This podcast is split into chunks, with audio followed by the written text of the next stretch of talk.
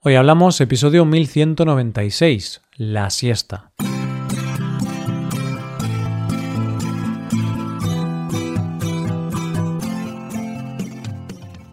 Bienvenido a Hoy Hablamos, el podcast para aprender español cada día.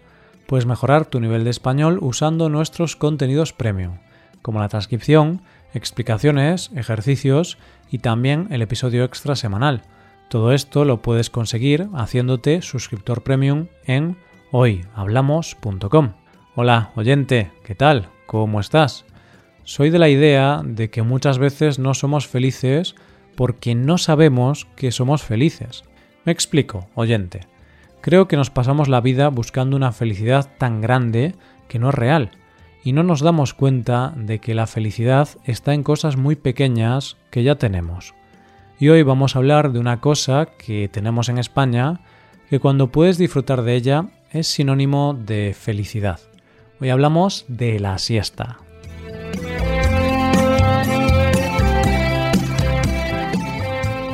Me vas a permitir, oyente, que hoy, antes de nada, te lleve a una especie de ensoñación o de situación idílica.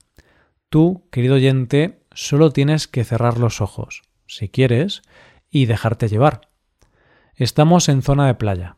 Es verano, pero es de esos sitios donde hace calor, pero no mucho, de esos en los que de repente una brisa te acaricia y sientes un respingo en la piel, de esos que por la noche necesitas algo que te abrigue. Hace un día precioso. Estás en una casa grande, con muchas habitaciones, un jardín precioso y una parra bajo la que comer acabas de comer. Ha sido una comida fantástica con amigos, una comida deliciosa y con un poco de vino. Todo han sido risas, caras sonrientes, charlas animadas y mucha relajación. Vamos, la felicidad en una sola comida. Después de comer, te subes a tu habitación. Desde tu ventana se ve el mar. La ligera brisa marina mueve la cortina de tu habitación te asomas al balcón y miras al mar infinito. Sonríes porque eres feliz, sí, pero también porque sabes que lo mejor está por llegar. Bajas la persiana, pero dejas una rendija para que se pueda seguir colando esa ligera brisa.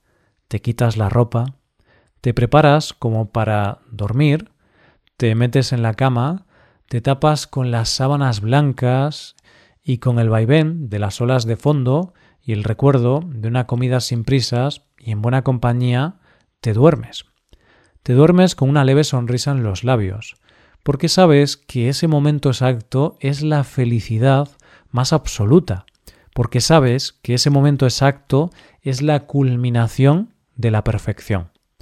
Cuando te despiertas, abres la ventana de nuevo, es de día todavía, claro, Solo has dormido 30 minutos, pero todo ha cambiado. Ahora estás descansado, relajado y preparado para seguir disfrutando del mar, de los amigos, de la noche y de las vacaciones. ¿Sabes qué ha pasado, oyente? ¿Sabes por qué estás tan feliz? Porque has hecho algo que no se hace en todos los sitios, pero en España es una religión. Has dormido la siesta. Y de eso precisamente es de lo que vamos a hablar en el episodio de hoy, de la siesta. En realidad, la siesta es algo que todo el mundo conoce y de hecho en muchas partes del mundo hacen lo que se conoce en inglés como nap. Pero lo cierto es que nap y siesta no es exactamente lo mismo, porque la nap que se hace en el resto del mundo es echar un sueño o descansar a cualquier hora del día pero la siesta es algo más específico.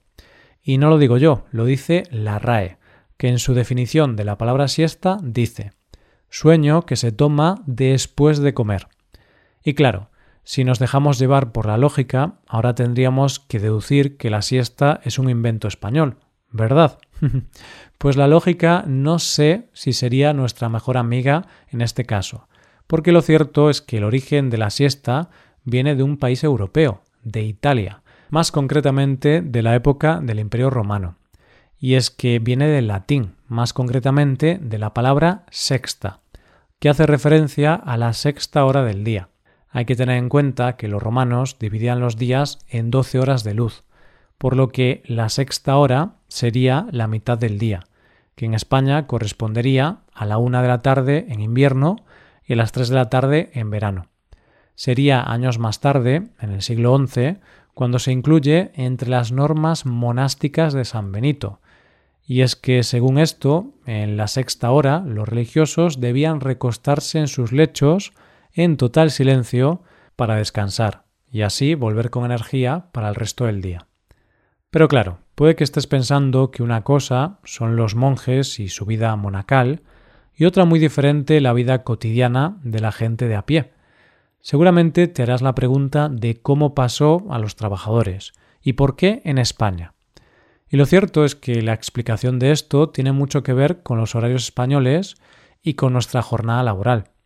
Lo que pasa es que a diferencia de otros países, donde hay una jornada más intensiva, es decir, que se trabajan todas las horas seguidas y se sale antes de trabajar, en España, de manera tradicional, se ha impuesto la jornada partida, es decir, trabajar de 9 a 2, descanso para comer y después trabajar de 4 a 7.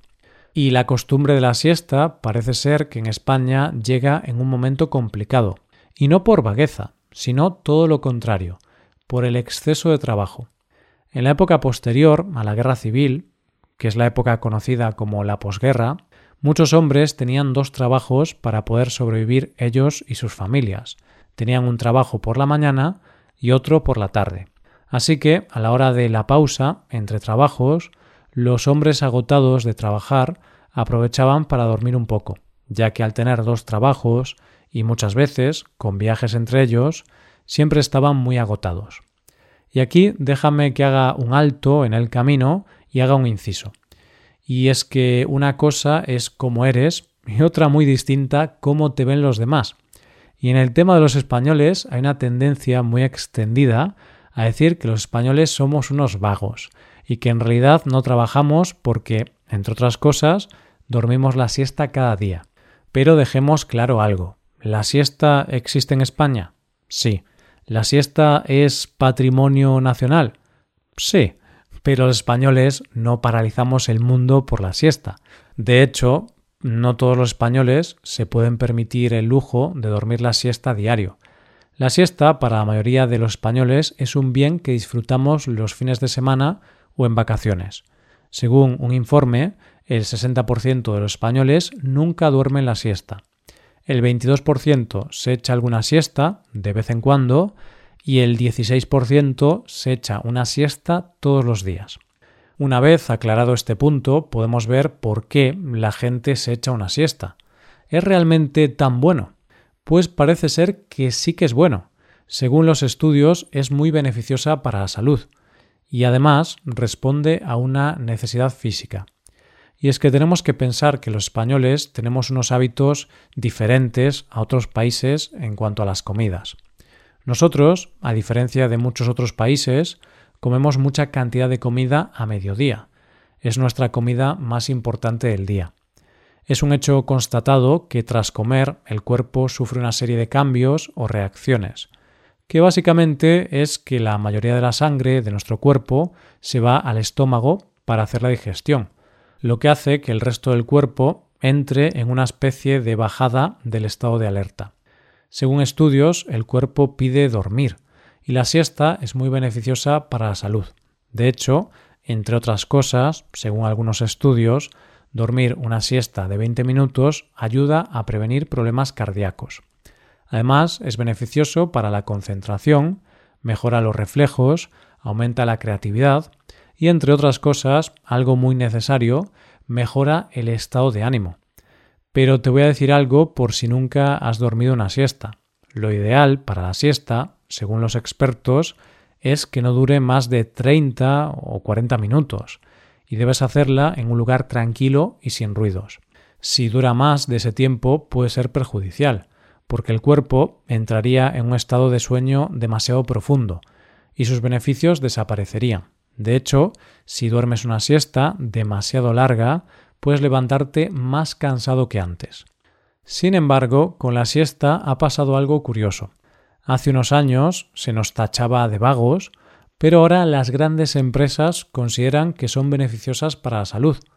Sin ir más lejos, la NASA realizó un estudio con sus pilotos y los dividió en dos grupos. A unos se les decía que debían dormir una siesta de 40 minutos durante varios días y otros no. Resultó que los que habían dormido siesta eran más efectivos en el trabajo.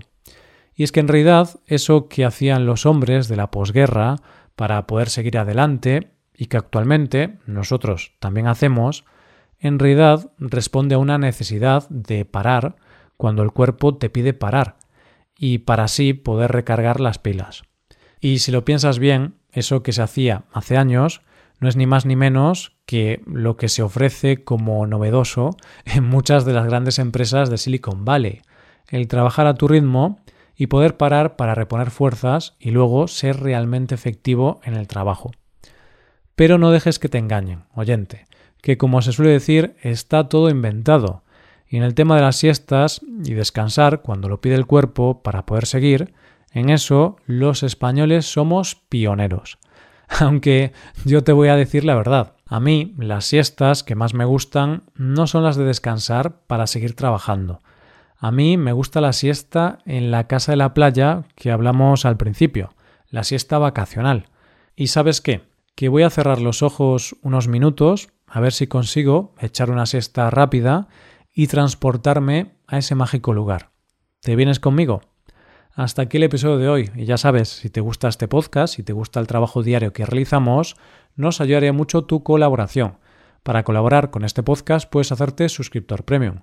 Los suscriptores premium pueden acceder a la transcripción y a ejercicios y explicaciones. Hazte suscriptor premium en hoyhablamos.com. Muchas gracias por escucharnos. Nos vemos en el episodio de mañana. Pasa un buen día. Hasta mañana.